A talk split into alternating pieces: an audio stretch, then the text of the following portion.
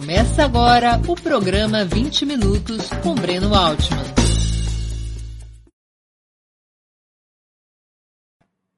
Bom dia! Hoje é 5 de maio de 2021. Está começando mais uma edição do programa 20 Minutos, que dedicamos aos 203 anos de nascimento do pensador e revolucionário alemão Karl Marx.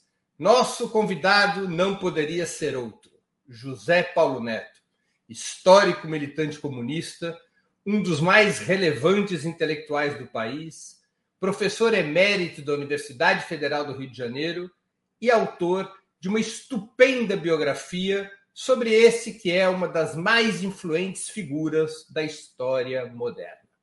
A obra, intitulada Karl Marx, uma biografia, foi publicada no ano passado pela editora Boitempo, já vendeu mais de 6 mil exemplares e é leitura obrigatória para todos e todas que quiserem conhecer a vida e a obra do célebre personagem. Antes de começar a entrevista, gostaria de pedir que façam uma assinatura solidária de Opera Mundi em nosso site ou se tornem membros pagantes de nosso canal no YouTube. A imprensa independente precisa da tua ajuda para se sustentar e se desenvolver. Também peço que curtam e compartilhem esse vídeo, além de ativarem o sininho do canal.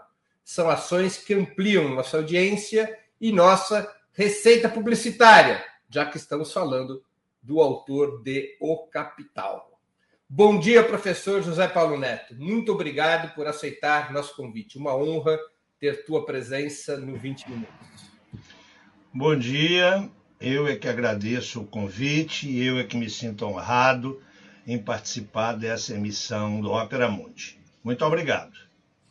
Professor, o senhor dedicou muitos anos para a pesquisa e a redação dessa biografia. Minhas olheiras são porque eu terminei de lê-la ontem à noite. A que conclusão chegou? Marx é apenas um monumento na história das ideias ou segue tendo validade teórica e política na atualidade? Não tenho a menor dúvida, uh, o menor instante de hesitação ao responder a tua questão. Ao contrário do que muita gente pensa, houve até quem escrevesse nesse sentido, não é? como se Marx fosse uma figura do século XIX, uma biografia, aliás, traduzida no Brasil, uh, com bastante público, do Jonathan Sperber, uh, intitulada Marx, Uma Vida do Século XIX. Ah, como seria bom para os nossos ricos, os nossos burgueses, os nossos pós-modernos, se Marx fosse uma figura vitoriana, não é? Daquelas que a gente considera um clássico. Hein? Você vai no Museu da Madame Trudeau, uh, e estão lá os velhos embalsamados, bem retratados, lá no Museu de Cera. Lamentavelmente, Marx não, não faz parte uh, dessa pleia de, de clássicos. Marx é um incômodo contemporâneo nosso, hein?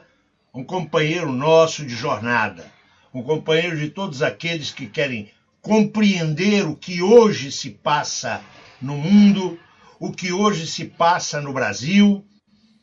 E lembrando sempre, eu tenho dito, uh, insistido nisso, nem sempre tenho sido bem compreendido, eu insisto em que Marx é absolutamente necessário.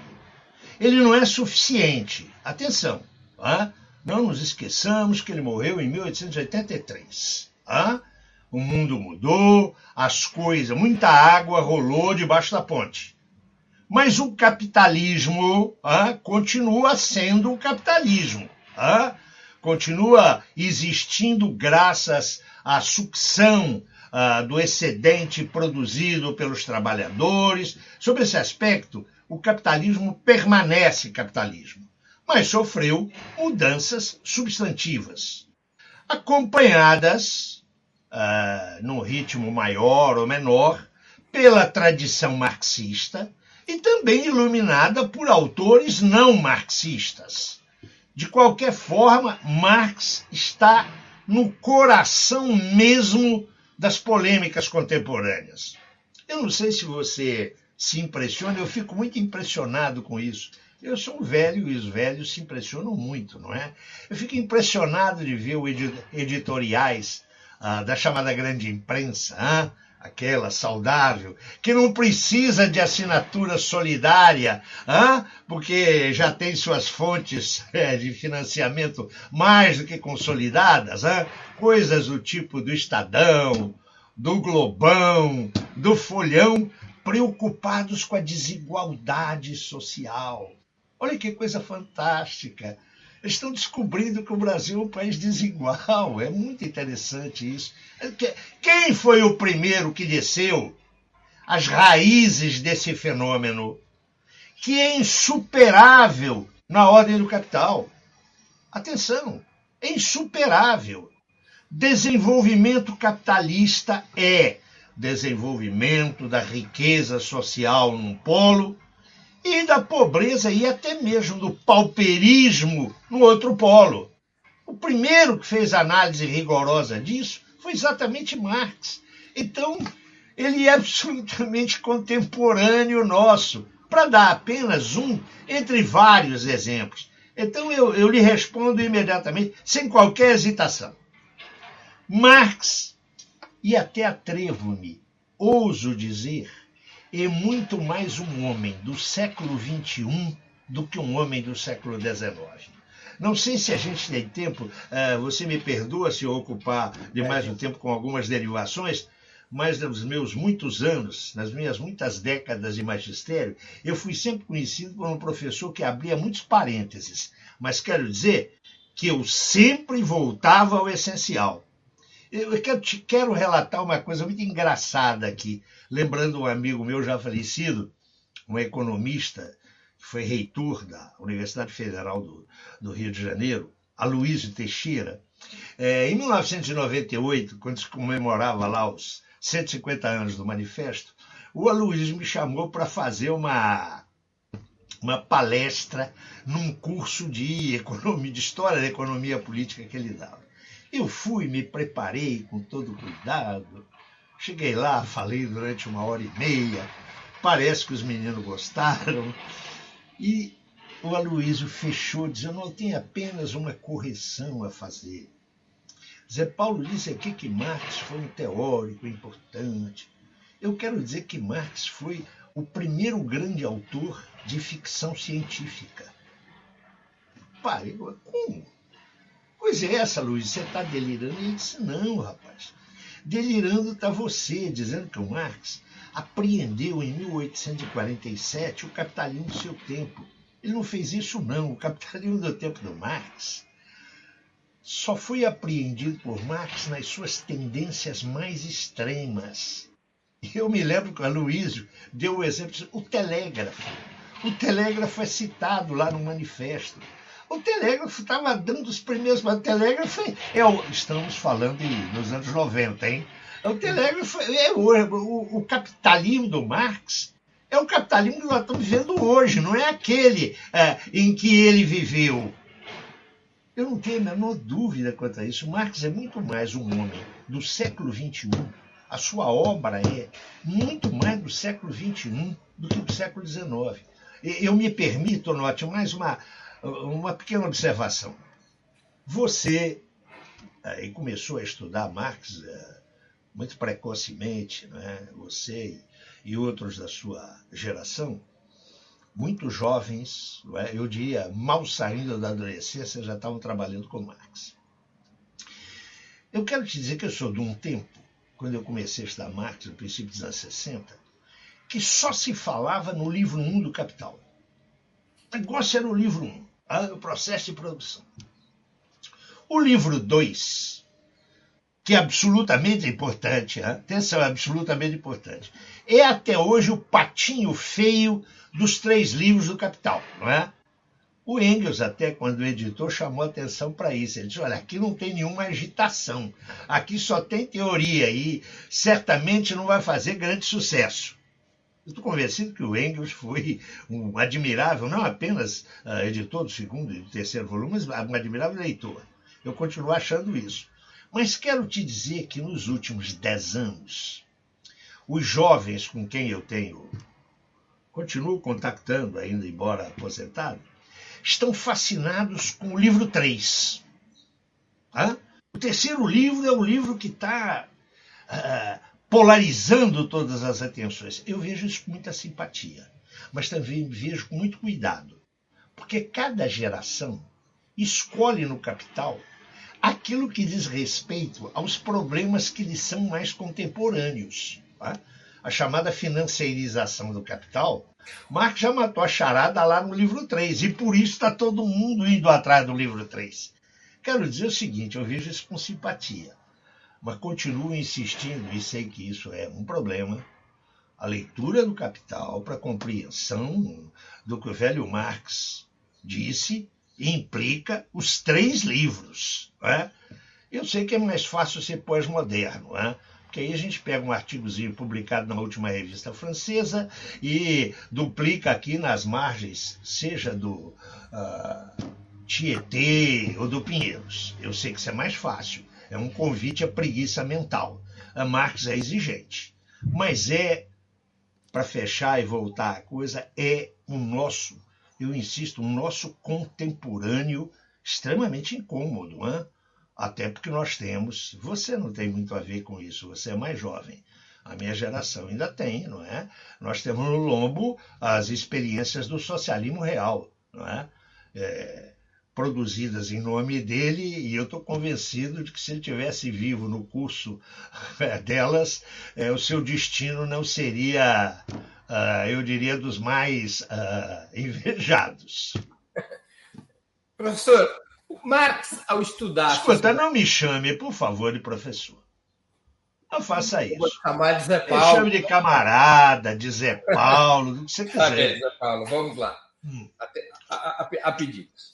Zé Paulo, Marx, ao estudar a sociedade capitalista, buscou construir um método que permitisse interpretar a história e compreender o funcionamento integral das sociedades a partir de contradições fundamentais, como a luta de classes. Ele perdeu essa batalha teórica para os pós-estruturalistas ou pós-modernistas que refutam esse raciocínio em prol de uma interpretação que supostamente refuta a, subordinação das distintas facetas da humanidade a uma raiz fundamental? Os pós-modernistas venceram a batalha teórica na modernidade? Ao menos no terreno da propaganda? Eu diria que não só no terreno da propaganda.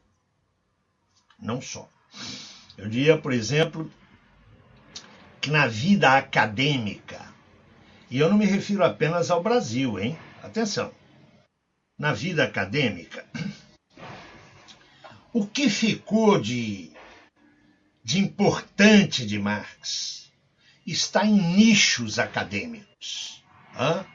Você tem no Brasil, em várias universidades, grupos de pesquisa, de estudo, de aprofundamento extremamente sérios.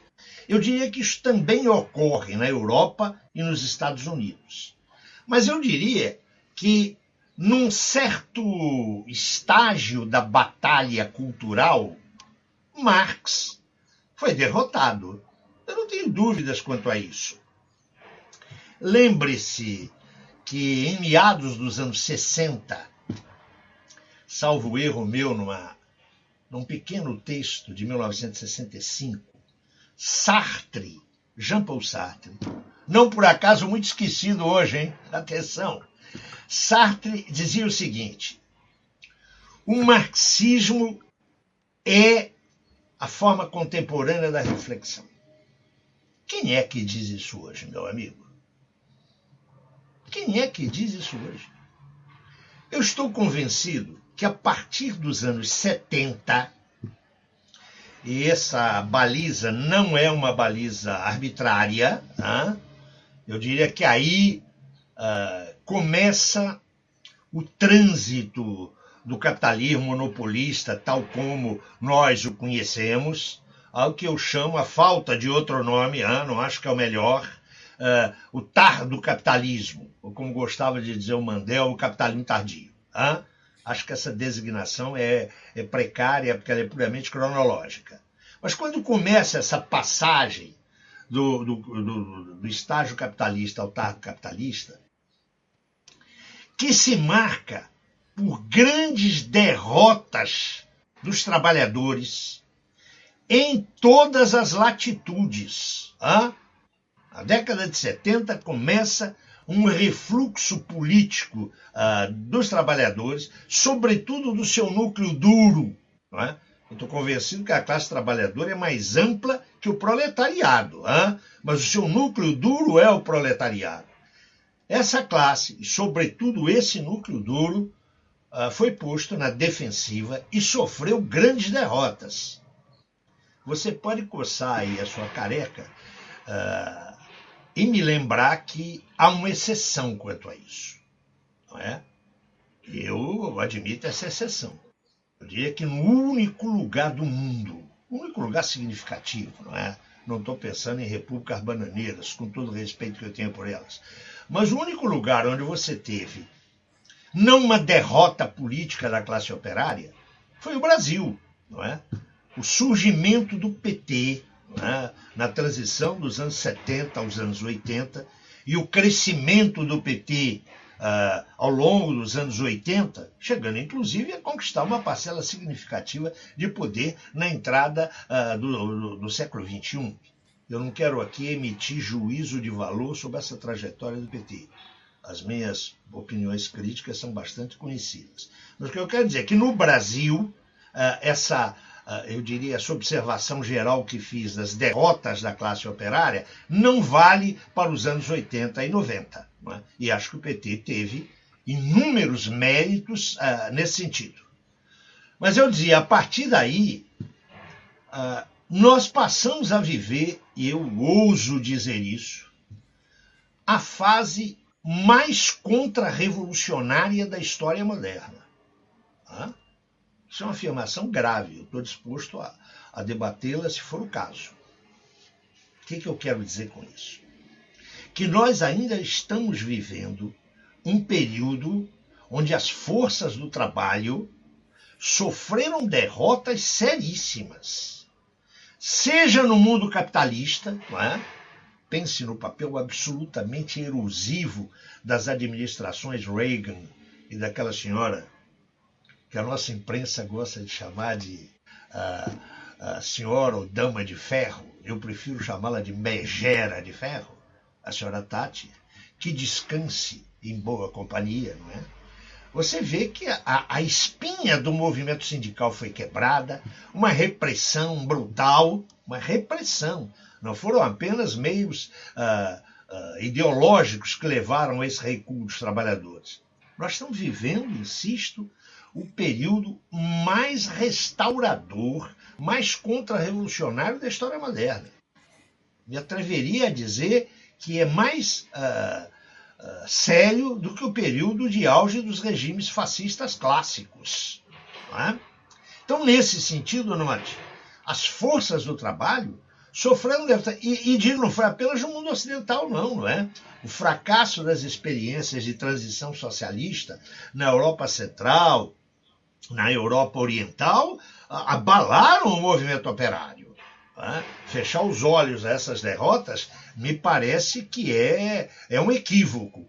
Então, o processo de reconstrução da luta socialista, que ainda está, insisto, nos seus primeiros passos, nos seus primórdios, esse processo não vai ser um processo curto nem simples.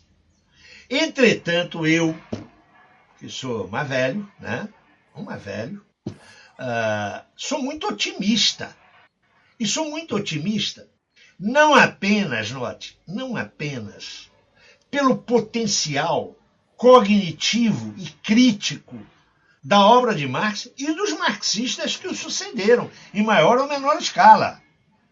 Mas eu sou, sobretudo, muito confiante nisso, porque o tardo capitalismo, que agora na pandemia desvestiu as suas vestes, não é? Alguém ainda acha que o tardo capitalismo pode oferecer para a humanidade alguma perspectiva, alguma mais mínima perspectiva de, de uma alternativa, note, apenas decente de vida. Então é a realidade.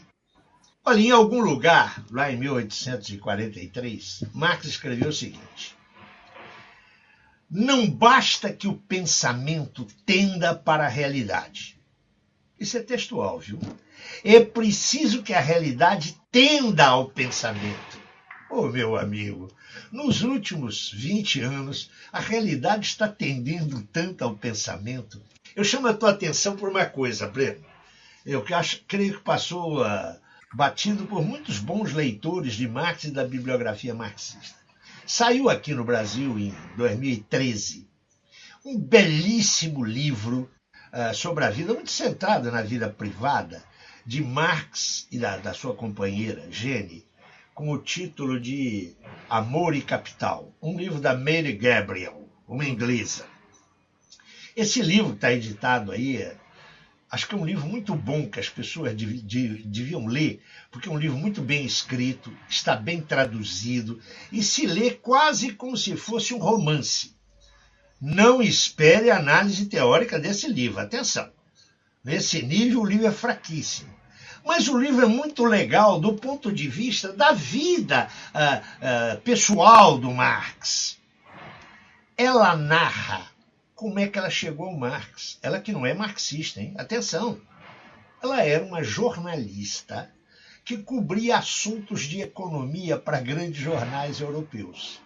Veio a crise de 2008 e ela, note, 2008 e ela aí começou a ouvir falar demais em Marx. Eu tenho que estudar esse cara. Estudou, se apaixonou e escreveu um belo livro. Note, ela não chegou a Marx pelos caminhos que provavelmente você chegou, certamente pelos caminhos pelos quais eu cheguei. Ela chegou a Marx porque ela estava tendo que cobrir a crise de 2008. Chegou a Marx, naturalmente, eu acabei de dizer que ela não é marxista mas escreveu um livro de uma simpatia, de uma.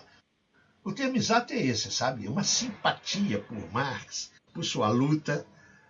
Na verdade, qual é a pessoa honesta que lê Marx e não se apaixona por ele, ainda que discorde de suas ideias? Hein?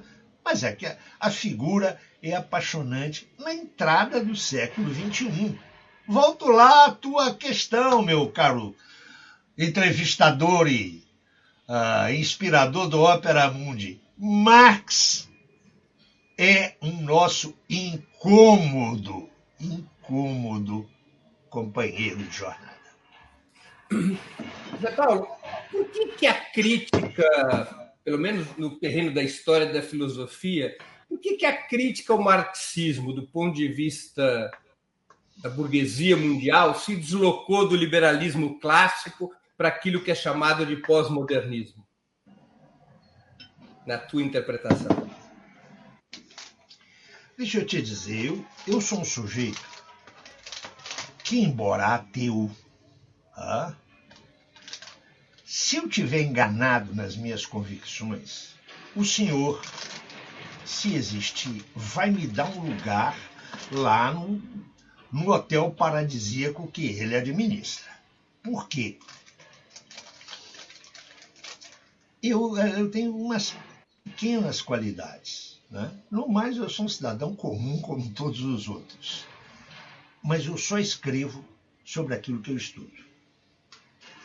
Carlos Nelson Coutinho publicou em 1972 no México, em 74 no Brasil, um livro que eu sempre considerei uh, se não o melhor, dos melhores livros do Carlos Nelson, de quem eu fui, é, é uma relação de amizade bastante conhecida, de quem eu fui amigo durante 40 anos. O livro foi publicado no Brasil, se esgotou, e o Carlos Nelson resistia. Uh, acho que essa entrevista, note, vai ser menos sobre Marx e mais sobre alguns marxistas. Você, por favor, faça a gentileza aí de me reconduzir ao leito. Carlos Nelson se negava sistematicamente a reeditar o livro. O livro teve uma edição no México, foi a primeira edição, e teve uma edição no Brasil em 74. E ele se negava. Eu multiplicava, fazia xerox dos livros para os meus estudantes da pós-graduação. E a aceitação do livro era enorme. Eu insistia uh, semanalmente com ele: vamos reeditar, vamos reeditar. Ele aí disse o seguinte: não, eu não vou reeditar, porque esse livro está velho. Eu trato Althusser mal, mal, porque eu só acompanhei Althusser até 1968, 69, e a obra dele prosseguiu, portanto a minha crítica uh, não é falsa, mas é unilateral, e depois não tem uma palavra sobre a pós-modernidade. Eu e outros amigos insistíamos com ele para que ele estudasse isso. Ele apanhou um livro de um pós-moderno, não me lembro qual, chegou à página 10 e me disse: Olha, nem que o socialismo chegue amanhã, se eu ler isso até o final, eu vou ler. Isso é uma porcaria. Não tenho paciência para ler isso. Muito bem. Aí,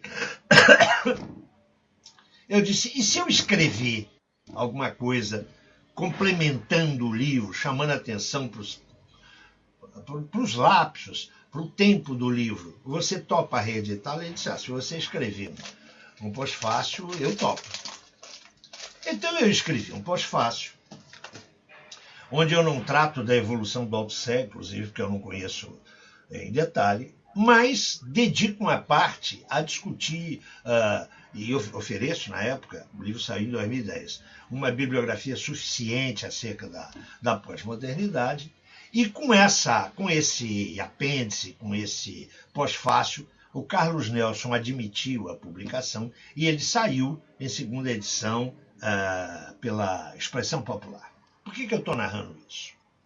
Porque, meu caro Breno Altman, eu li o essencial dos autores pós-modernos. Quero te dizer o seguinte: ateu, isso me garante um lugar no paraíso celestial dirigido pelo Senhor. A maior parte deles, não é a totalidade, atenção. Não é? Primeiro, não existe uma teoria pós-moderna. Existem teóricos pós-modernos do mais variado nível, da mais variada qualificação. Há gente séria entre os pós-modernos. É minoria, mas há gente séria. Essa é a primeira coisa. Segundo, as questões postas pelos pós-modernos, em geral, são questões pertinentes são questões que emergem da sociabilidade já constituída pelo tardo capitalismo. Hã? Então não há que desprezá-las. Agora, as soluções e os encaminhamentos são os mais, como é que eu vou te dizer? São os mais primários. Eu quero insistir em que há autores de bom nível. Mas a massa, a, a, o que a gente pode chamar de ideologia pós-moderna, é não vale a pena. Eu dispenso vocês de ler. Quero só dizer o seguinte: uh, houve uma degradação nos últimos 50 anos é, muito grande do pensamento burguês. Coisa que o Marx, aliás, um pós-fácil dele é o Capital, chama atenção para isso. Não é? Ele fala em decadência ideológica da burguesia. O autor que melhor estudou isso, a meu juízo, foi Lukács. Quero lembrar que um bom interlocutor do marxismo, que eu citei aqui já aqui, que é Sartre, que é figura predileta do meu amigo e pensador que eu admiro, que é Mauro Iazzi, que adora o Sartre, não é? Uh, eu, eu, eu, quero dizer que uh, Sartre ninguém mais estuda. Uh, é uma pena, é lamentável. Mas note, Sartre odiava esse. Ele dizia que nem conceito era, quanto mais categoria de degradação ou decadência ideológica. Eu acho, estou convencido, eu não acho, eu penso, estou convicto de que esse é um instrumento teórico crítico da maior importância para os marxistas, não é? Essa decadência atingiu brutalmente, eu diria que atingiu de uma maneira terrível o domínio da história o domínio da história. E contaminou o domínio da história da filosofia. Atenção, Então, o que muita coisa que sai aí é de um primarismo a toda prova. A primeira crítica de fundo e séria à modernidade, quem fez foi Nietzsche. Foi Friedrich Nietzsche. Também não quero entrar aqui nos componentes extremamente problemáticos da obra de Nietzsche. Mas não há dúvida nenhuma de que a primeira crítica que merece cuidado e respeito à modernidade, à racionalidade iluminista, a primeira crítica foi a de Nietzsche. As derivações dela, inclusive no fascismo, são outra história, hein? que a gente não pode abordar aqui. Quem não leu Nietzsche acha a pós-modernidade algo absolutamente novo, inovador.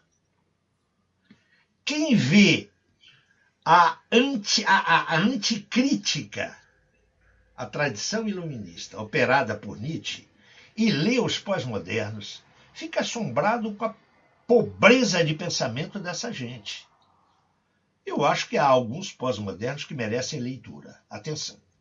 Mas contam-se nos dedos de duas mãos. O resto é ideologia barata, que logo, logo vai para a vala comum da, da história. Quero te dizer o seguinte, só um instante. Claro. A sensibilidade pós-moderna, que eles quiseram transformar em teoria pós-moderna, é a sensibilidade da ordem social e do cotidiano fetichizado do, do capitalismo. Para fazer fotografia disso, eu não preciso de pós-modernidade. Mas nós não queremos uma fotografia, não é? Basta o Nós queremos, nós queremos ir além da epiderme fenomênica dos processos que estão aí. Né? Marx dizia, não é? eu acho tão legal, não é? que para além da, da epiderme, não é? O essencial é, é aquilo que ela sinaliza, porém oculta e mistifica. Zé Paulo, não sei se isso ajuda a gente a caminhar, hein? Acho que sim, acho que sim. Você está falando não apenas da validade de Marx como teórico do capitalismo, mas a validade do seu método é, na essência. Ah, se você me permitir, porque você abordou isso, eu gostaria de voltar a isso um instante. Que você colocou isso. Vo, escuta, você colocou isso na tua, na tua indagação. Eu quero dizer o seguinte: o que é mais substantivo, o que é mais vivo em Marx, não são as conclusões históricas a que ele chegou. O essencial, em, e eu queria ser original nisso, não sou, né? Outros marxistas já descobriram isso. O essencial é o método de pesquisa, de análise que Marx descobriu. Atenção que ele descobriu. Ele não saiu do nada, né? Do nada nós sabemos, nada sai. Ele foi um leitor arguto e crítico de Hegel. Né? O método estava posto formalmente lá em Hegel, essa figura que a Laila colocou agora aí para a gente ver. Marx arranca de Hegel. Eu já disse dezenas de vezes, e acho que não custa repetir, Marx é impensável e ininteligível sem Hegel.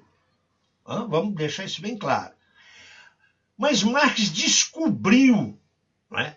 O único método, o único método, o único método capaz de nos levar ao conhecimento, de nos oferecer a verdade dinâmica do modo de produção capitalista. Outras abordagens sobre o capitalismo, algumas até mesmo críticas, são muito úteis. Atenção, são muito úteis. Eu sempre disse aos meus alunos, eu agora tenho, parece que eu tenho uma audiência, a Ópera Mundi é bastante ouvido por uma audiência qualificada, né? Eu me permito repetir isso aqui. Alguns alunos iam atrás do grupo de professores do qual eu fazia parte, eu era apenas mais um, uh, da UFRJ, na pós lá de serviço social, eles iam atrás dizendo, eu quero estudar Marx, eu quero estudar marxismo. Quando eles batiam na minha mão, eles ficavam muito, muito decepcionados. Porque a primeira pergunta que eu fazia a eles, sobretudo aqueles que foram meus orientandos, estão vivos aí dando aula, perguntem a eles. Eles diziam o seguinte: qual marxista Marx leu? Com muito favor, não é Engels? Só. É preciso ler os outros, não é? É preciso ler os outros. Então, uh, não é só Marx que contribui para a gente compreender o modo de produção capitalista e as suas formas societárias. Tem vários outros autores. Eu sempre costumo dizer que é, é fundamental ler Weber. Não é para concordar com Weber, não. Mas Weber é um autor que eu leio e releio sempre e ele, ele me põe problemas. Ele pode não me dar soluções, mas ele me põe problemas pertinentes. E assim a gente podia citar outros. Então, note, o que é essencial em Marx é o método de Marx. Agora aí, meu caro Breno, há um problema. Sabe qual é o problema? O nosso amigo Durkheim, figura que eu sempre reverencio, hein? acho que Durkheim foi muito importante. Durkheim escreveu um livro de menos de 200 páginas intitulado As Regras do Método Sociológico. Você vai lá, lê aquele troço com atenção, é indispensável para qualquer é, pessoa que queira fazer pesquisa social. O livro é indispensável. Agora, se você lê o conjunto da obra do Durkheim, a monografia sobre suicídio e a obra dele, que me parece fundamental, que é a divisão do trabalho social, você vai ter uma visão mais sofisticada, refinada do método dele. Mas se você lê as regras do método sociológico, você já está armado. Se você pega lá no Economia e Sociedade, do Weber, aquele capítulo sobre as categorias sociológicas fundamentais, você vai ter um, um, uma boa rede para pescar a realidade social. Agora, o nosso amigo Marx não fez isso. Alguns marxistas fizeram, viu? Atenção.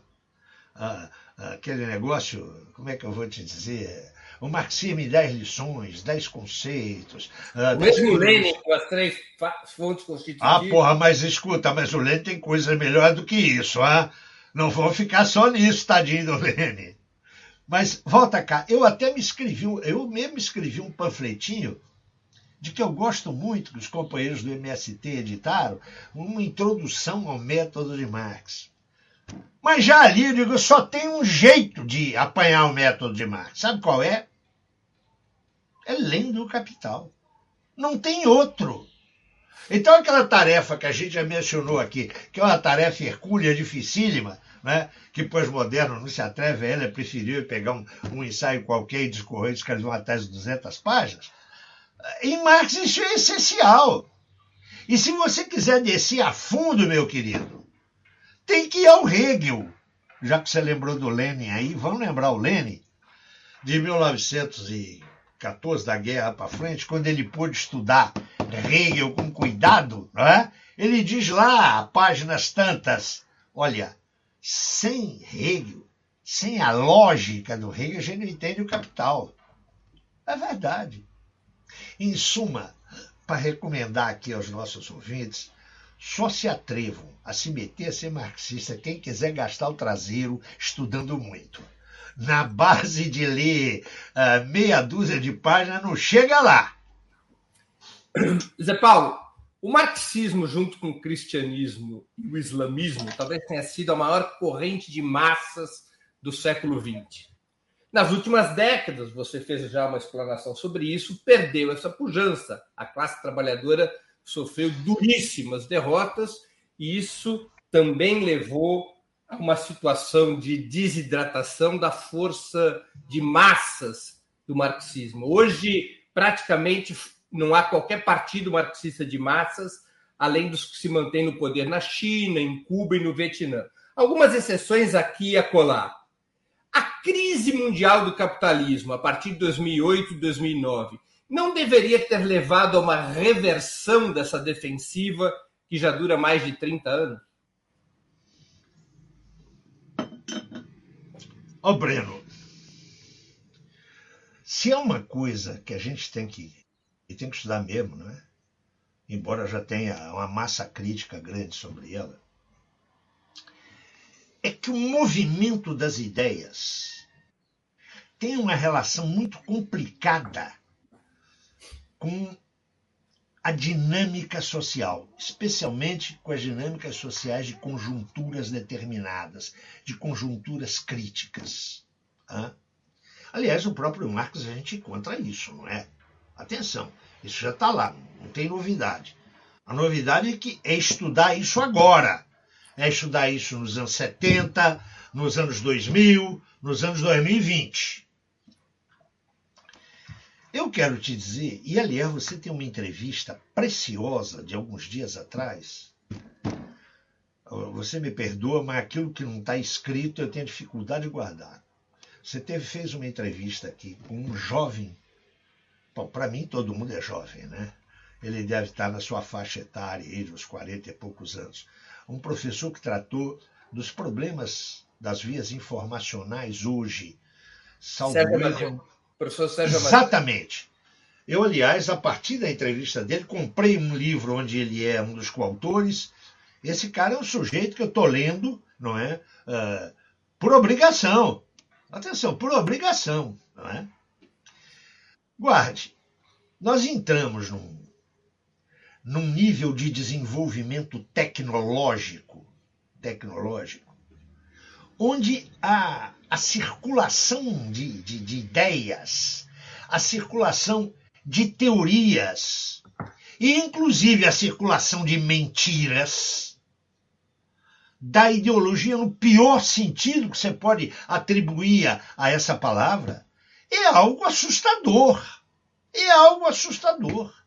Então, eu já sinalizei há pouco a, a, o renascimento do marxismo que eu vejo já nos seus primeiros passos, vai ser um processo longo. Um processo longo, um processo demorado. E eu jogo, sobretudo, no próprio movimento da realidade capitalista, a levar os jovens, e não só os jovens, mas a todas aquelas pessoas que não querem o desastre, que não querem o suicídio da humanidade, a optar por outras vias. Isso vai favorecer a tradição marxista. Mas atenção, nós vamos penar ainda para recordar a tradição judaica até chegar à terra prometida do Renascimento, meu amigo, nós vamos uh, penar alguns anos de travessia no deserto. Eu quero te chamar a atenção para uma coisa muito curiosa. Eu, eu, trato disso, acho que com algum cuidado, na, na biografia que eu escrevi do Marx. Entre 1848 e 1852, nos escritos políticos do Marx e do Engels, a revolução estava ali na esquina. É, era só a gente chegar lá. Apesar das derrotas de 49, eles estavam dizendo: olha, vamos refazer a Liga dos Comunistas, vamos fazer essa coisa andar, porque a revolução está ali na esquina. Entretanto, note, a maioria dos historiadores, inclusive dos biógrafos do Marx, não presta atenção nisso.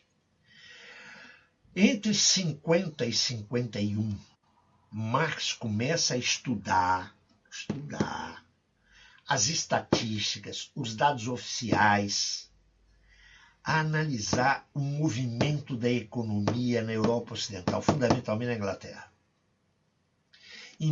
já no final de 50, final de 50 não, final de 51, ele está convencido e ele escreve isso, né? ele escreve isso. A crise de 46, 47, que abriu a oportunidade revolucionária de 48, está sendo superada. Então, a revolução vai demorar. No final da década, para ser preciso, em 1859, depois que ele já faz os estudos fundamentais de 1857 58, onde ele, eu diria, concretiza o seu método. Está lá nos Grundes essa concretização. Ele vai falar da Revolução Norte como uma época de revolução social. Época. O que, que eu quero dizer com isso? O desenvolvimento teórico, o desenvolvimento ideológico e mesmo o desenvolvimento político não são simétricos aos desenvolvimentos da vida econômica e social. Você viu ontem os resultados da eleição em Madrid? Viu? Claro, você está muito mais aceso para isso do que eu. Você acompanha isso com muito mais sensibilidade e eu diria conhecimento que eu. Quem é que diria que a direita clássica, não é a direita fascista, atenção, mas a direita clássica e obtém em Madrid aquele triunfo? Que eu estou convencido que vai impactar o processo político de toda a Espanha, inclusive com reflexos em outros países europeus. E provavelmente em aliança com a direita fascista para ter maioria ah, bom, escuta, no Parlamento de Madrid. Querido, você não esquece de uma coisa. A direita clássica, quando tem que se aliar, o aliado preferencial dela são os resíduos ou as forças fascistas. Aliás, a gente está vendo isso, né, meu caro? Mais perto de nós do que gostaríamos. Claro. Você acha que o desaparecimento... Só uma pergunta, só uma observação. Marx nos leva a discutir coisas de agora. De agora. Esse cara, meu amigo, tá chateando a gente, tá aqui do meu lado, me incomodando, ah, o tempo todo. Não há pensador mais vivo do que esse. E ao mesmo tempo, insisto, mais incômodo. Vou, vou, aqui ler uma pergunta de um, um internauta nosso, do Vinícius Gentil. Ele está contribuindo com superchats, então eu vou agradecê-lo. É, Engels é negligenciado no marxismo? Essa é a pergunta dele, do Vinícius Gentil. Como? Perdão, repita. Engels é negligenciado no marxismo? Por alguns marxistas, sem dúvida por alguns marxistas, sem dúvida. Nessa minha biografia, eu comecei dizendo, porque esse foi um problema que eu encontrei sempre, que é muito complicado escrever só sobre Marx. É muito complicado. E uma, uma das primeiras dificuldades é trabalhar com rigor a importância de Engels. Houve um momento de moda nos anos 70 e 80 de dizer o seguinte: olha, Marx ótimo, é um pensador dialético, mas Engels é um positivista, é um divulgador. Eu quero dizer que eu nunca embarquei nessa, nem naqueles anos.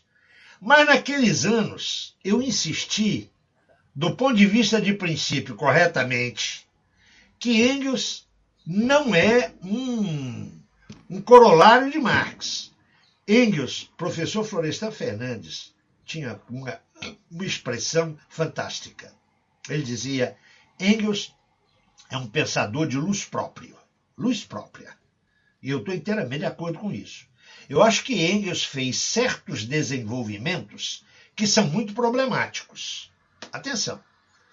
Agora, dis, dis, dissociar Engels de Marx é um problema, eu diria que não é espinhoso, é um problema que leva a equívocos. Um.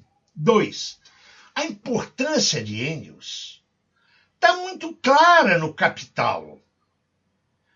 Eu estou convencido, depois de anos de leitura, não é um convencimento do último verão, que o capital 2 e 3 nós só os temos graças a Engels. Em especial o capital 3, onde eu estou convencido que Engels não foi simplesmente um editor, não. Ele teve elementos de coautoria. E é bom aproveitar o momento para dizer o seguinte: a chamada Mega 2, ah, que é o projeto de obras completas de Marx, que está saindo já desde. Começou no, em meados dos anos 70 e, e tem avançado, mas que mudou de orientação. no final dos anos 80. Tem vários textos que elucidam isso e que tem hoje uma orientação fundamentalmente acadêmica. Eu estou convencido que é um empreendimento da maior importância e que eu respeito muito. Mas que tende a promover, tende a promover uma visão classicizante de Marx naquele sentido de botar o fulano lá, olha, esse é um mestre do nosso pensamento, igual Aristóteles, igual Hegel. Eu acho que isso é um perigo. E nesse tipo de edição, as polêmicas acerca do papel de Engels estão sendo renovadas. Eu quero só dizer, parece que quem fez a questão foi o Vinícius Gentil, né? Que está ali no cantinho. Isso. Eu quero dizer o seguinte, Vinícius. Engels chegou primeiro que Marx, atenção, primeiro que Marx. Um, ao comunismo, ainda que fosse ao comunismo filosófico. Dois, a classe operária.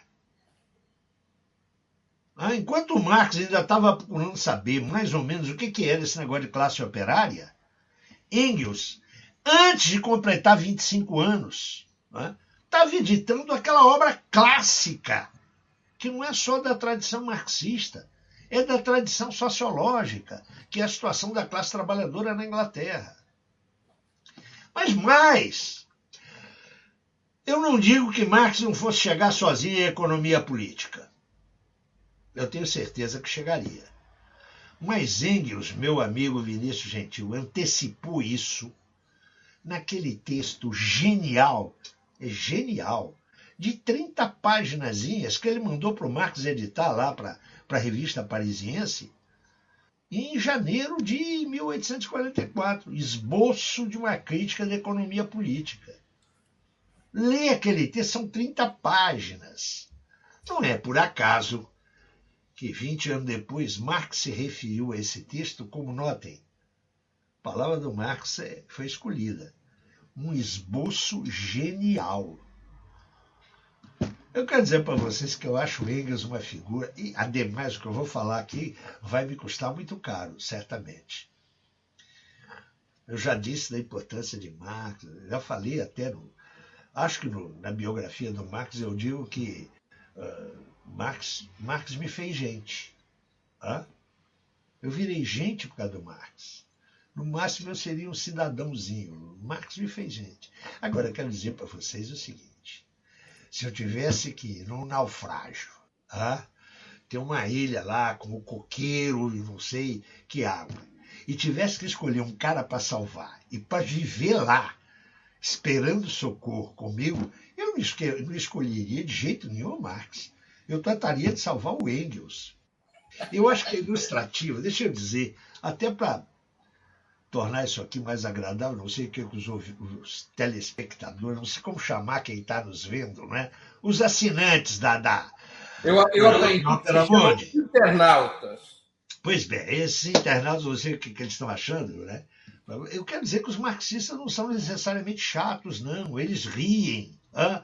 Eles torcem para time de futebol, são homens absolutamente comuns. Havia um jogo de salão no século XIX que até no meu tempo de, de, de criança era comum lá em Minas. Uma menina pegava um caderno ah, e formulava umas perguntas na primeira página do caderno. Um, o que, que você mais gosta da vida? Dois, o que, que você pretende ser? Ah? E as pessoas amigas dela, ela dava o caderninho para os fulanos responderem. Está conservado o material de uma das filhas do Marx em que a menina levanta lá as perguntas e tem a pergunta que é respondida pelo Marx. O que, que você mais admira no mundo ou mais admira na vida? O que, que o Marx responde? A luta, o combate, a coragem. E o que, que o Engels responde? Acho que se define os dois. Engels, que sempre lutou, combateu e demonstrou grande coragem. Ah? O Engels responde: melhor coisa do mundo é um Chateau Margaux 1848, que é um vinho daquela safra. Quem que eu vou levar para a ilha? Eu vou levar o Marx, que vai querer discutir comigo mais-valia absoluta e mais-valia relativa, ou lá num sol tropical, debaixo de um coqueiro só, levar um cara que, que jamais escondeu uh, o prazer que ele tinha nas companhias femininas, que gostava muito de cães, ele tinha um cão chamado Dido. Né? O Engels é uma figura extraordinária. E também teoricamente, viu, seu Vinícius? Não há que subestimá-lo. Florestan, nosso saudoso Florestan, já dizia, já dizia, Engels é um pensador com luz própria.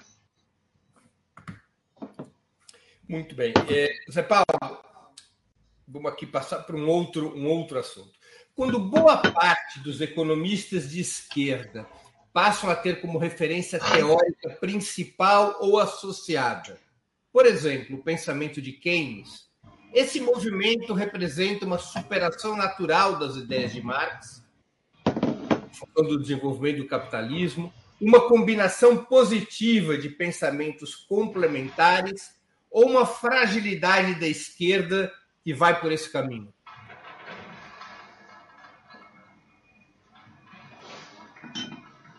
Eu acho que a gente, a gente tem que ser bem cauteloso. Olha, eu estou vendo aqui no cantinho a da uma intervenção da Ivana Jenkins. A, Sua editora. É, eu quero. Chefe é, máximo da Boitempo. Eu quero, inclusive, cacique é, dos seus autores, eu quero dizer que eu quero saudar fortemente essa, essa ideia de publicar o esboço do Engels. Ele já está publicado em português, atenção.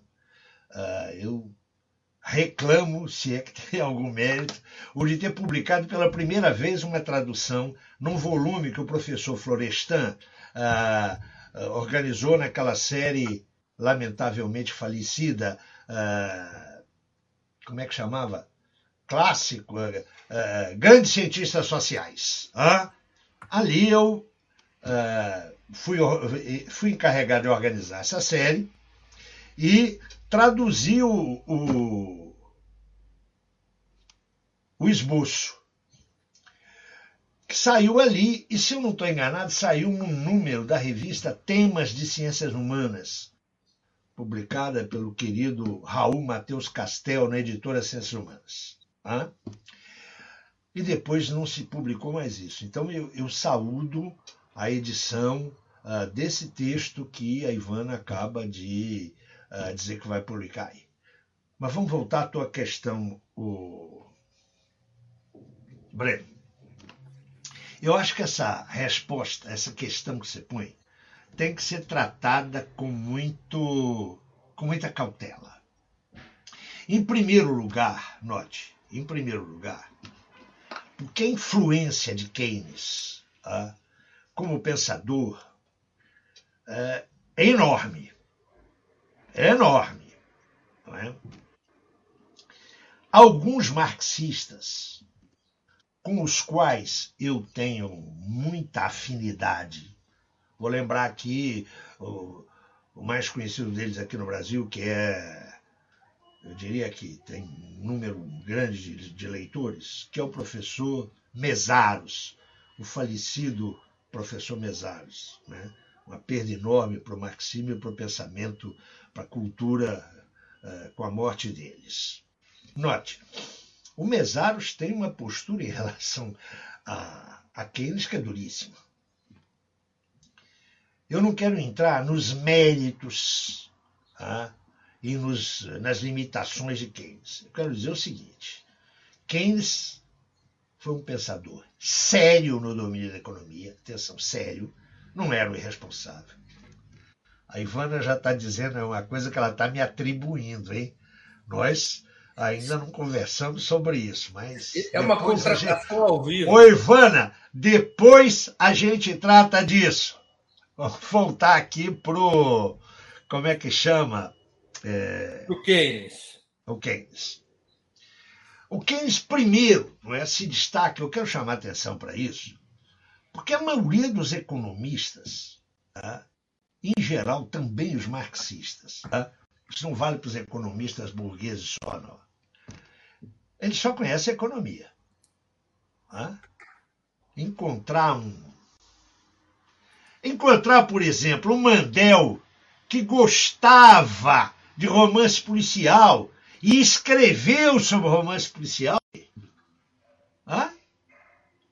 Eu tenho um projeto que eu guardo com muito carinho, só comuniquei ele a Ivana. Como a Ivana é pouco responsável, ela está me dando corda. Ah, atenção, mas eu não sei se eu chego lá. Quero escrever um livro sobre tango. E antes que me queiram fuzilar, eu quero lembrar que o Hobsbawm escreveu um livro sobre jazz, jazz sobre a história de jazz. O Mandel escreveu sobre romance policial. Escuta, eu não estou me comparando, comparando, a eles, nem de longe, por favor. Eu sei o tamanho das minhas pernas. Mas se eles podem, por que, que eu não posso? Mas vamos voltar cá. O nosso Keynes era um homem culto, extremamente culto. Ah? Não era um economista. Ele era um cultura, né? frequentava os círculos mais sofisticados da intelectualidade inglesa do seu tempo mas teve sempre a coragem. Ele escreveu, que eu vou dizer aqui em 1925, o seguinte: Na guerra de classes, o meu lugar é ao lado da burguesia letrada. Esse textual, eu não sei bem o que, que ele entendia por burguesia letrada. Acho que no Brasil procurar isso seria procurar agulha no palheiro, não é? Mas tudo bem. O que eu quero dizer é que Keynes é uma figura indiscutivelmente importante. Um. Dois. Não há dúvida nenhuma de que o pensamento keynesiano, no pós-guerra, sobretudo, teve uma influência, eu diria, progressista, progressista, entre economistas que não têm nada a ver com marxismo. Eu acho que isso nós não devemos deixar de assinalar isso, não é? O neo-keynesianismo, não é? Embora consagrando aquilo que já ocorria, já ocorria na prática política dos estados, consagrou um mínimo de intervenção estatal, que para uh, figuras ilustres do pensamento liberal era o que? Era uma heterodoxia que merecia um inferno. Certo? Penso que é um interlocutor dos economistas marxistas. Deve ser um interlocutor dos economistas marxistas. Outra coisa, note, outra coisa é transformar essa interlocução numa espécie de abertura do marxismo às formulações keynesianas e neo-keynesianas. Aí eu estou convencido que é sinal uh, de um caminho aberto para o ecletismo teórico. E o ecletismo teórico nunca deu bons resultados. Para ninguém. Para ninguém. Não sei se com isso, ô Breno, eu respondo a questão que foi formulada aí. Claro que sim. Outra questão. Nós temos muitas questões. O nosso 60 minutos de hoje atingirá uma dimensão quântica inacreditável. Marx vertebrou sua teoria política sobre a sua concepção sobre o papel e a natureza do Estado, em certa medida, por um conceito cuja autoria é atribuída a Joseph Weidemeyer, ditadura do proletariado. Essa abordagem segue tendo serventia teórica e política?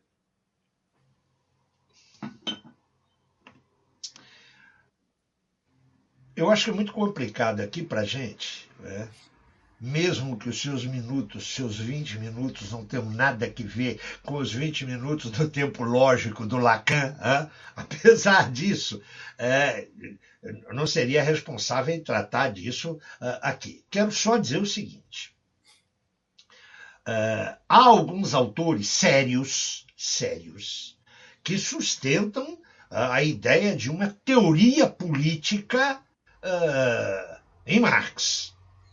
Eu, nesse momento, estou traduzindo não é, para a expressão popular, que deve lançar no final do ano, um livro muito, eu diria, o melhor livro que eu conheço sobre uh, a posição prática e teórica de Marx e Engels em face das revoluções de 1848, que é o livro do Claudin, do Fernando Claudin. Uhum. É um livro de 1975, quando o Claudin ainda era, é, como direi, ainda era um marxista. Depois ele passou por outras metamorfoses, mas é um pensador que eu respeito muito.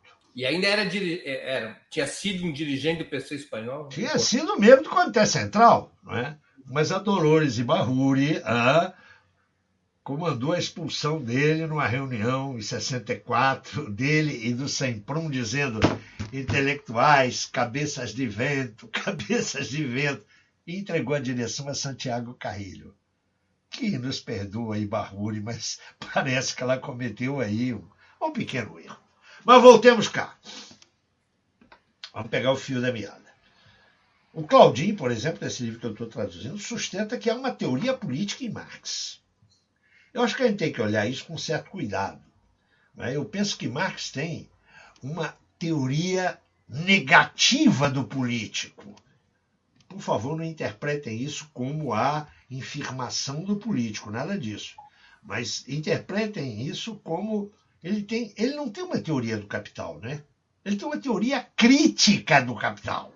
Né? É uma teoria que recolhe os traços constitutivos do capital, mas aponta para sua ultrapassagem. Acho que é a mesma coisa com relação ao Estado.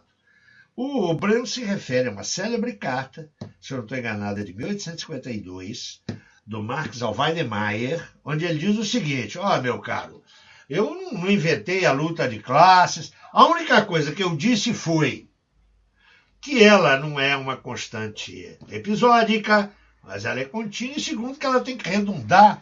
Aí vem a palavrinha, a expressão que é, que dá a briga há mais de 150 anos, né? A expressão que é, tem que redundar na ditadura do proletariado. Vamos lá, Breno.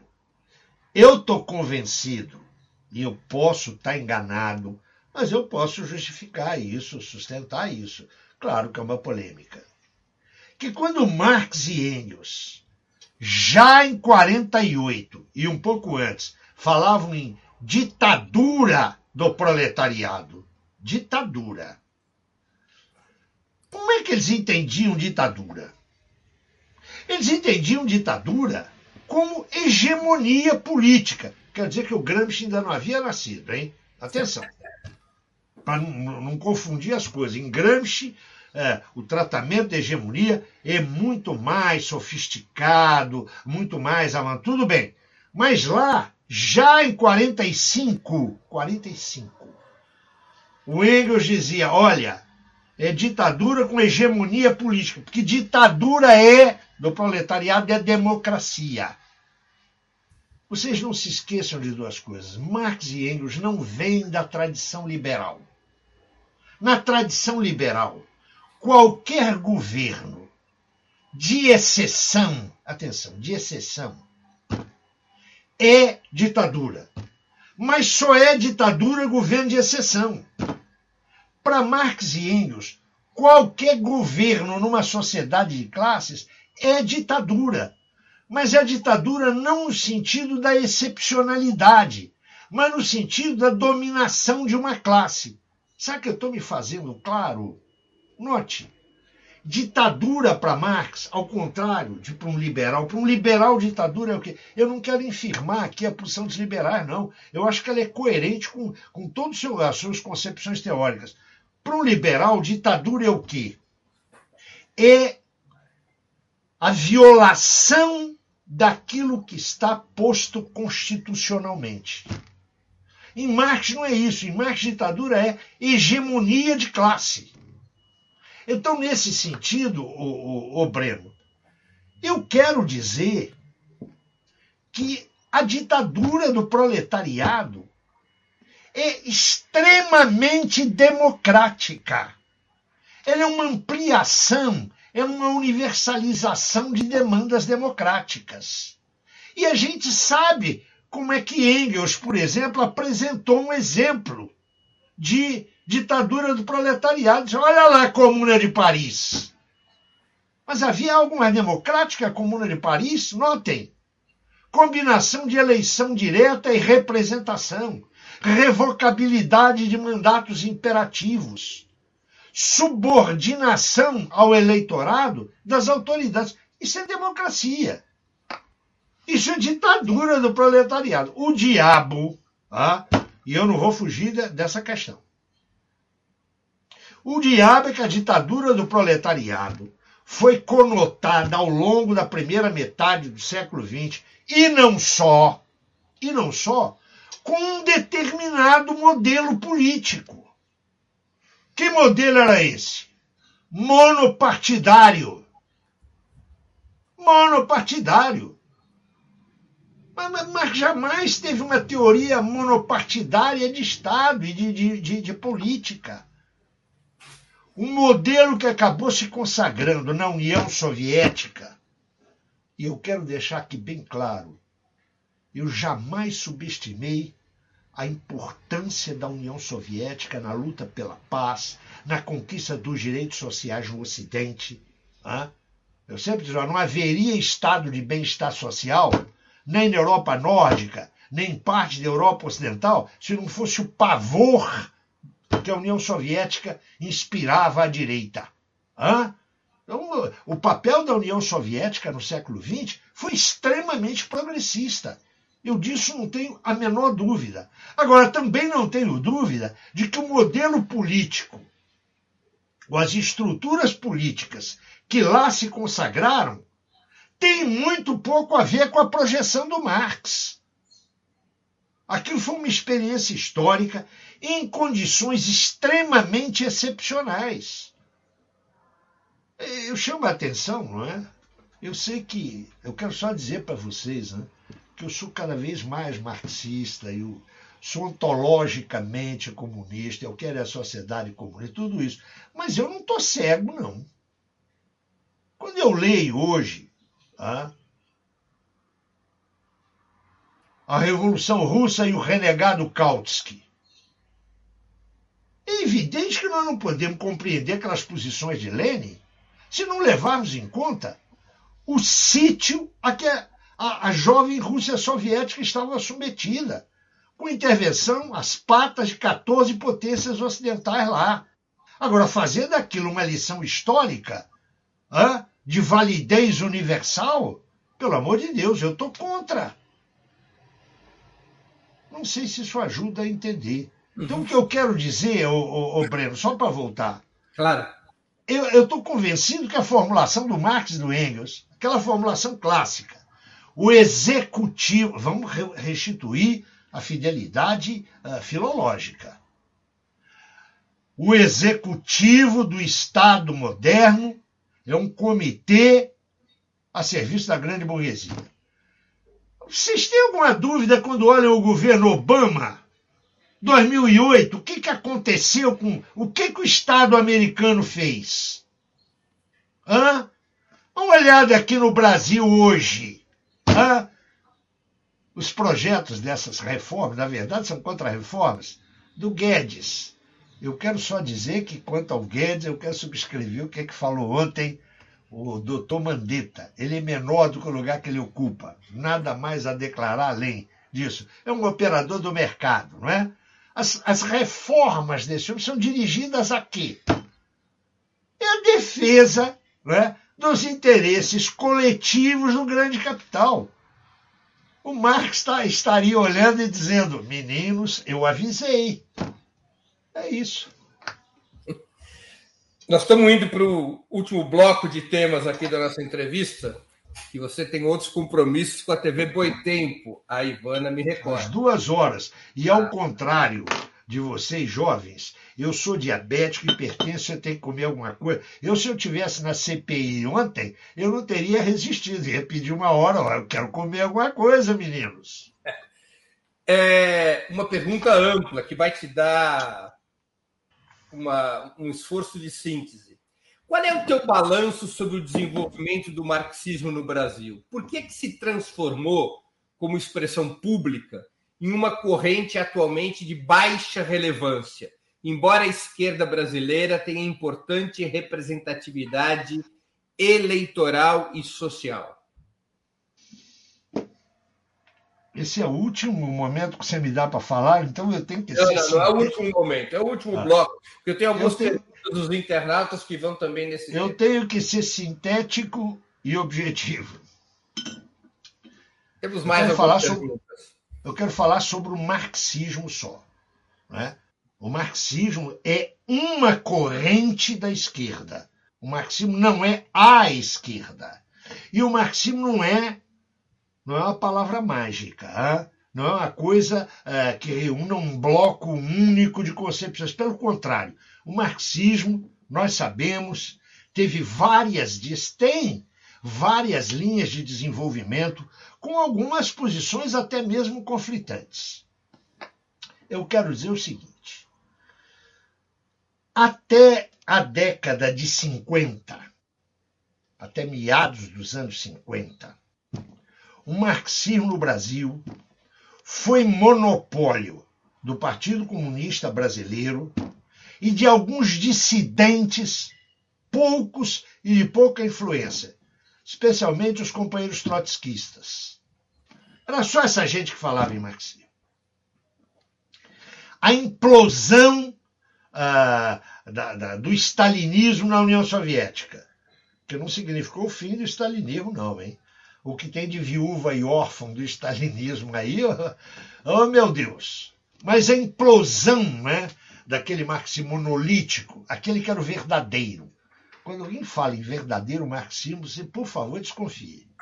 É igual o verdadeiro cristianismo, o verdadeiro islamismo. Verdadeiro é sempre do cara que está falando. Hein? Eu sempre me refiro, eu prefiro falar em tradição marxista do que propriamente marxista. A tradição marxista, a partir, e esse é apenas um marco, é, de meados dos anos 50, deixou de ser monopólio do PCB e de meia dúzia de trotskistas, ou de muitos trotskistas.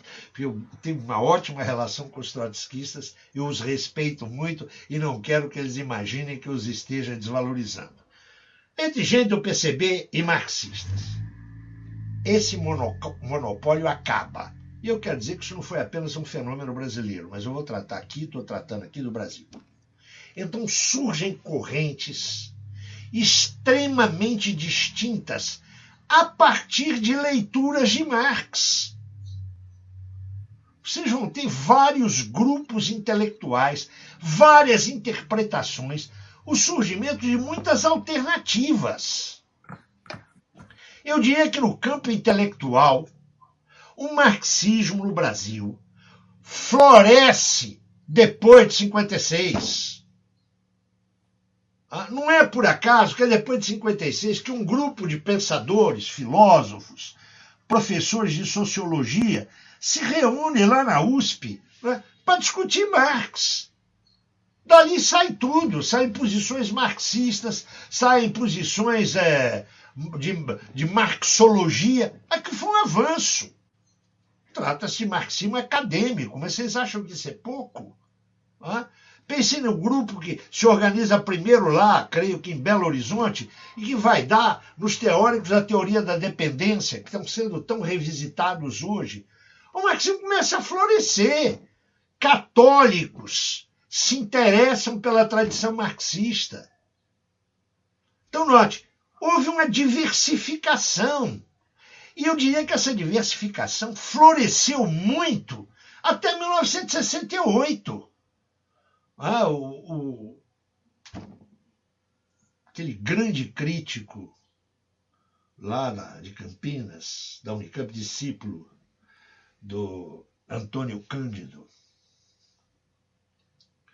o Schwartz, escreveu um artigo em 1969, que é um artigo até hoje, eu diria, canônico, é, entre 64 e 68, 69, na cultura brasileira, a esquerda foi hegemônica. As pessoas se esquecem disso. Isso vai dar frutos para depois. Aí vem o AI-5, vem o terrorismo de Estado, é? Vem o marxismo muito constrangido na universidade, muito constrangido, muito vigiado. Né? Eu, já não estava mais no, Brasil, aí na entrada, no final, na final da década de 70, já estava fora. Mas eu, compreendo ah, os constrangimentos que os professores e os estudantes tinham. No final da década de 70 vem a crise da ditadura. Os anos 80 são de uma explosão de. Expressões do marxismo. São grupos universitários, são estudantes, são pequenas revistas isso vem num crescendo que passa a ter nas universidades, eu diria nos anos 80 e 90, muito mais do que um nicho. Quando você tem o refluxo do movimento operário e você tem a ofensiva ideológica da degradação, da decadência burguesa, isso se reduz. É natural isso, nada disso me, me assusta. Agora, quando eu olho hoje o marxismo no Brasil, a quantidade de professores universitários produtivos que estão escrevendo, que estão participando de movimentos sociais, eu vejo isso com enorme otimismo. E acho que é legal que o marxismo não tenha um monopólio, não tenha uma chancela, não tenha uma marca registrada. Que bom que seja assim. Eu, eu, disse há pouco, olha, nós vamos ter uma travessia no deserto aí. Eu estava imaginando né, que na viradinha dos anos 2000 a coisa ia melhorar. Que nada, hein? ainda temos chão para percorrer. Mas eu quero dizer para vocês que se a fome tem pressa, se a democracia, se a democracia tem pressa, eu não tenho não. Eu não pretendo, ah, sou diabético, hipertenso, essas coisas todas, mas não pretendo morrer antes de ver o renascimento do movimento socialista em escala mundial. Eu vou ver isso. E vou vê-lo no Brasil. Quantos. Outro dia eu estava. Tem um site aí que divulga literatura marxista. É, eu não sou um cara de frequentar, eu não tenho WhatsApp, não tenho blog. Eu sou ainda do tempo do Gutenberg e da Foice do Martelo. Mas eu viajo pela internet. Eu recebo informe das publicações marxistas. Eu não quero discutir aqui a qualidade delas, nem sou eu que vou funcionar como juiz. Agora, como está se publicando? Eu, às vezes, tenho medo de que haja mais autor do que leitor. Enfim, não é? Não sei como é que é isso. Eu quero só dizer o seguinte, eu... meus companheiros, meus camaradas, eu sou um otimista. Se eu não fosse, não é? Quando o PCB virou aquela legenda de aluguel aí, nem falo mais o nome, que até já mudou, eu teria ido para lá. Não fui, não. Fiquei cá no meu canto. Ah, quando foi possível voltar ao PCB, 18 anos depois, em 2010, eu fui lá humildemente e disse: olha, eu quero um lugarzinho aí, porque aí é que é o meu lugar. Pode não ser bom, vocês podem não gostar, mas é o meu lugar. Né? como é que é? Eu nasci assim, eu cresci assim, eu vou morrer assim, né? O que eu quero só dizer para você, ô Breno, eu sou muito otimista. Eu falei na degradação ideológica, na degradação cultural, não é? nesse pensamento único horroroso aí, nessas tolices pós-modernas aí que caminham a rodo, não é? na capitulação de muitos intelectuais, na rendição de muitos. Hã? Atenção, teve tudo isso. Mas caramba, quando eu vejo. É, é, eu não sei se você me permite, Breno, falar aí desse, desse é livro que a Ivana. Que, não, que a Ivana teve a, eu acho, a insensatez de publicar. Quando o projeto do livro deixou de ser um pequeno texto e passou a ser o livro da minha vida, eu disse, Ivana, esse troço está crescendo. E a Ivana, Pode deixar, pode deixar. Quando eu mandei a ela aquilo que deu em mais de 800 páginas, ela disse: vamos publicar. Eu disse: vamos ver o que vai acontecer. Quando eu recebi a edição e vi 6 mil exemplares, eu entrei em pânico. Esse é um livro que, ainda que ela não pague direitos uh, de autor, o Marx já morreu há muito tempo, é, é, domínio público, esse é um livro caro. Isso não é um livro simples. Um livro que custou Eu vi o investimento que a editora fez com revisão, com tratamento gráfico. Eu disse, eu vou ser o responsável pela quebra dessa, dessa editora. Eu entrei em pânico. 6 mil exemplares venderam na editora, não é? A editora deixou de ter fundo. Está lançando agora essa semana, ou já lançou, uma segunda impressão. O que, que é isso? É evidente que não é o público do autor. Atenção! É evidente que o interesse por Marx. Esses são os indicadores, a quantidade de revistas, a quantidade de autores dos mais diferentes ângulos marxistas que se podem imaginar. Caramba, que maravilha! Eu sou muito otimista, viu, ô Breno?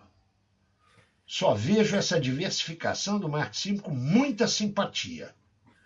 E, e para acabar também, só uma coisa, com ah, os ícones, o grande marxista brasileiro. Nada, isso é tarefa coletiva. É resultado do empenho de gerações.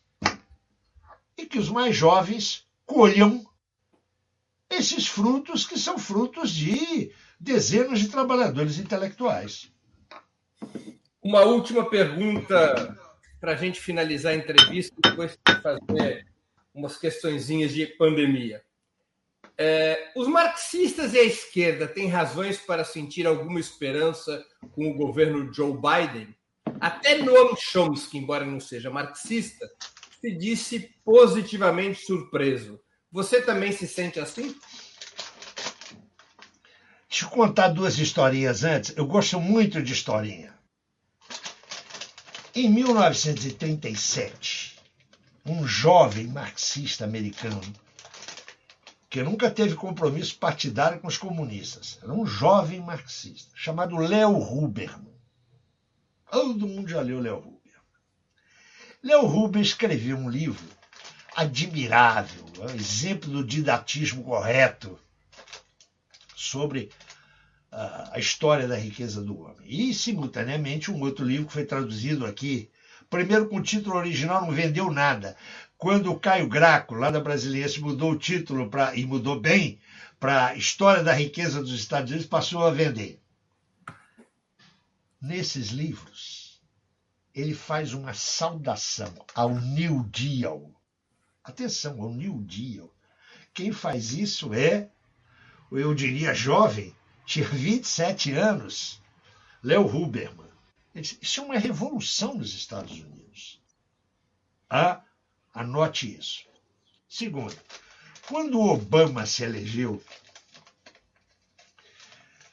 eu, se elegeu não, quando ele se reelegeu, reelegeu, eu estava, resultado chegou aqui no recreio, o recreio sempre é longe, né? Eu estava almoçando com os alunos meus da pós-graduação e eles, eu me voltei para eles e disse, pô, que bom, o Obama se reelegeu. Meu amigo, eu não apanhei, sabe por quê? Porque primeiro os meninos gostam de mim. Segundo que eles estavam almoçando na minha casa, estavam tomando um bom vinho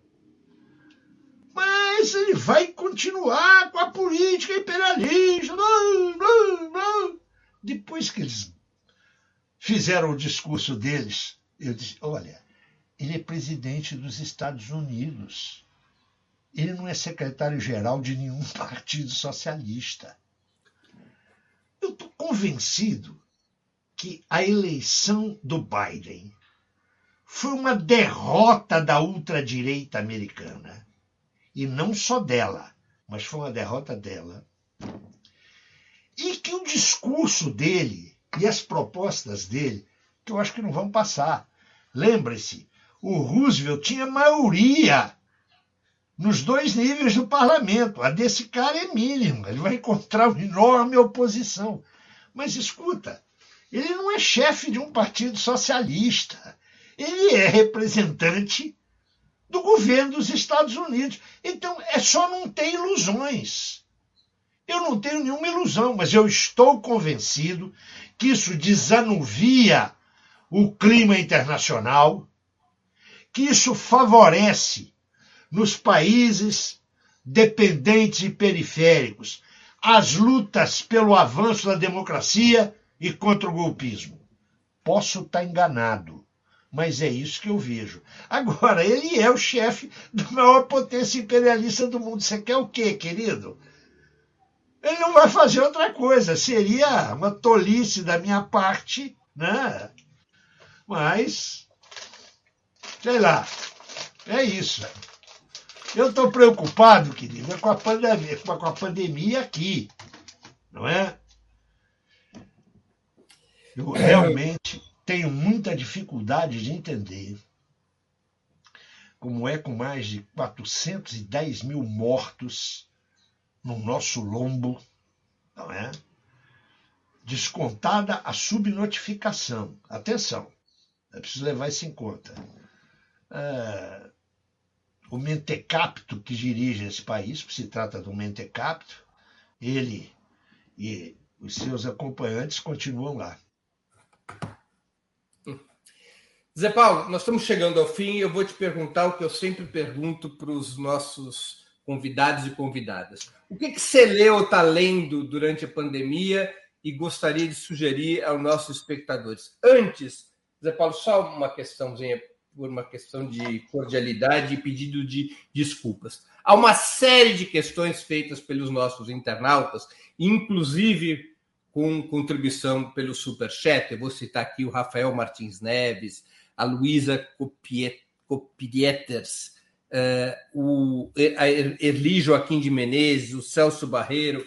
Infelizmente, pelo tempo da entrevista, eu não poderei fazer essas perguntas. Eu queria pedir desculpas aos internautas que apresentaram essas questões e eu não tive tempo de é, encaminhá-las ao nosso entrevistado. O que eu me comprometo a fazer é anotar essas perguntas, devidamente enviarei por e-mail ao Zé Paulo Neto e ele ficará com a incumbência de responder. Quer dizer que você passa o seu trabalho para mim. Está terceirizando, hein? Está é, terceirizando. Vivemos, ah. vivemos no capitalismo de terceirização. Então eu volto aqui a pergunta. É, reforço esse pedido de desculpa, espero que compreenda. A gente pode ir além dos 20 minutos como vai, mas tem um certo limite. E o Zé Paulo tem esse compromisso uh, às duas da tarde precisa almoçar, essas coisas todas. Então, eu quero aqui me desculpar com os nossos internautas. E, e pergunto novamente a você: o que, que você leu ou está lendo durante a pandemia e gostaria de sugerir aos nossos espectadores? Bom, lembra que até meados de 2020 eu tive ocupado com a biografia do Marx, né? Até meados de 2020. Agora, eu não sei se o que eu vou dizer vai animar o pessoal aí. Eu acho que, olha, especialmente os jovens, vocês têm um mundo de leituras a fazer, um mundo de estudos a fazer. Agora, como a pergunta me é, é dirigida a mim, é, eu peço que os jovens deem uma olhadinha ali na minha barba, nos meus cabelos, né? como é que a minha testa tem crescido nos últimos anos. Vai ficar igual a dele, hein? igual a do, a é, eu sempre tive uma relação, só para. Eu vou ser rápido. Eu não entrei no marxismo, não entrei no debate marxista, é, através de economistas. Entrei no debate marxista, primeiro, por posições políticas. Não é? Segundo, porque eu entrei por uma porta que eu acho que é uma porta maravilhosa. Eu entrei através de Lukács, Lukács, Lukács. Então eu tenho uma relação muito forte com a literatura, muito. Uma relação tão antiga quanto a relação que eu tenho com Marx. Então, quando eu estou muito sozinho, quando eu estou vendo as coisas muito pretas no mundo, pretas no sentido de sem alternativas, sem luzes. Né? Cuidado que a linguagem hoje, até pela nossa luta sistemática contra o racismo e suas expressões até linguísticas, tem que ser levada a sério. Quando eu vejo muitas trevas, mas também quando eu estou animado, ah? Quando eu estou vendo que é possível a solidariedade, é possível o amor, é possível o combate. Né? Porque a moça em combate dá no sentimentalismo. Né? na medida que é possível, eu recorro aos meus as minhas referências de sempre. Eu todo ano faço uma releitura do Machado de Assis e do Essa de Queiroz. Eu quero dizer para vocês que eu encontro nas obras desses homens, não é? aparentemente pessimistas, só aparentemente. Eles não eram nada disso, eles eram realistas. Eu encontro neles aquilo que eu vejo em toda grande obra de literatura. Por maior que seja a tragédia, amanhã vai fazer um dia com um sol de primavera ou de verão, e eu quero estar vivo para dividi-la com outras pessoas. Zé Paulo, e o que, que você viu ou está vendo de série ou filme? Ah, vocês me perguntaram isso antes. Posso fazer propaganda? Totalmente. É você eu estou vendo um canal da televisão que eu já nem sei qual. Ah, mas vocês acham que está comemorando os 125 anos de cinema. Ah, e tem passado coisas admiráveis, admiráveis, todas velhas. Algumas mais recentes, quando são muito novas, são dos anos 70. Quero dizer para vocês que eu acho cinema. Ah, não se compara à literatura, né? Atenção, o que tem 2.500 anos de tradição não pode competir com quem tem 125 anos. Oh, atenção, mas eu quero dizer para vocês que cinema, eu adoro o cinema italiano, adoro o cinema americano, né? adoro o cinema francês e passeio muito pelo cinema brasileiro. Eu acho que cinema é uma coisa tão legal, meus amigos, mas tão legal. Se eu pudesse, eu ia eu ia cinema todo dia. Todo dia. A verdade não é o cinema, não é? Não é a literatura. É outra coisa. É a arte. A arte nos faz homens, nos faz mulheres. É capaz de nos tirar da nossa vida empírica imediata e nos colocar numa relação íntima com o gênero humano. Gênero humano. É o único caminho que nós temos para evitar integralmente a barbárie. Integralmente a barbárie. É isso, Breno. Breno, eu quero agradecer a você esse convite, a sua produção, que foi extremamente gentil comigo, e sobretudo esses caras que estão aí. Parece que não tem muita coisa para fazer, porque estão assistindo a gente.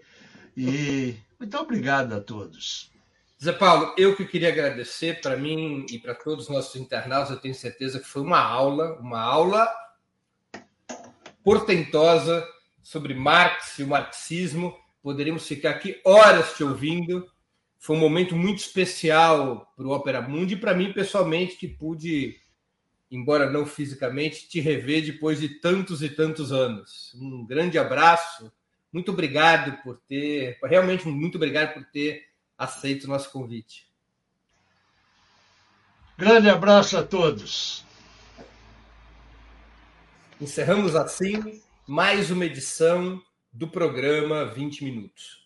O nosso convidado de hoje, 203 anos do nascimento de Karl Marx, foi o professor emérito da UFRJ, José Paulo Neto, autor de uma estupenda biografia de Karl Marx, Karl Marx, uma biografia, publicada pela editora Boitempo. Eu queria agradecer a audiência, a participação de todos, novamente pedindo desculpas pelas perguntas que não puderam ser lidas. Nós voltaremos a nos encontrar amanhã, quinta-feira, excepcionalmente amanhã, quinta-feira, dia 6 de maio, às 11 horas da manhã, nos canais de Opera Mundi no YouTube, no Facebook e no Twitter, com o 20 Minutos Análise. Eu farei uma exposição sobre o momento político atual. Lula versus Bolsonaro. Polarização inevitável? Esse será o tema do programa 20 Minutos, que excepcionalmente será exibido nesta quinta-feira, dia 6 de maio, 6 de maio, não 4 de maio como está na tela, mas 6 de maio às 11 horas da manhã. Dia 6 de maio às 11 horas da manhã nos canais de Ópera Mundi no YouTube, no Facebook e no Twitter. Até lá e um grande abraço.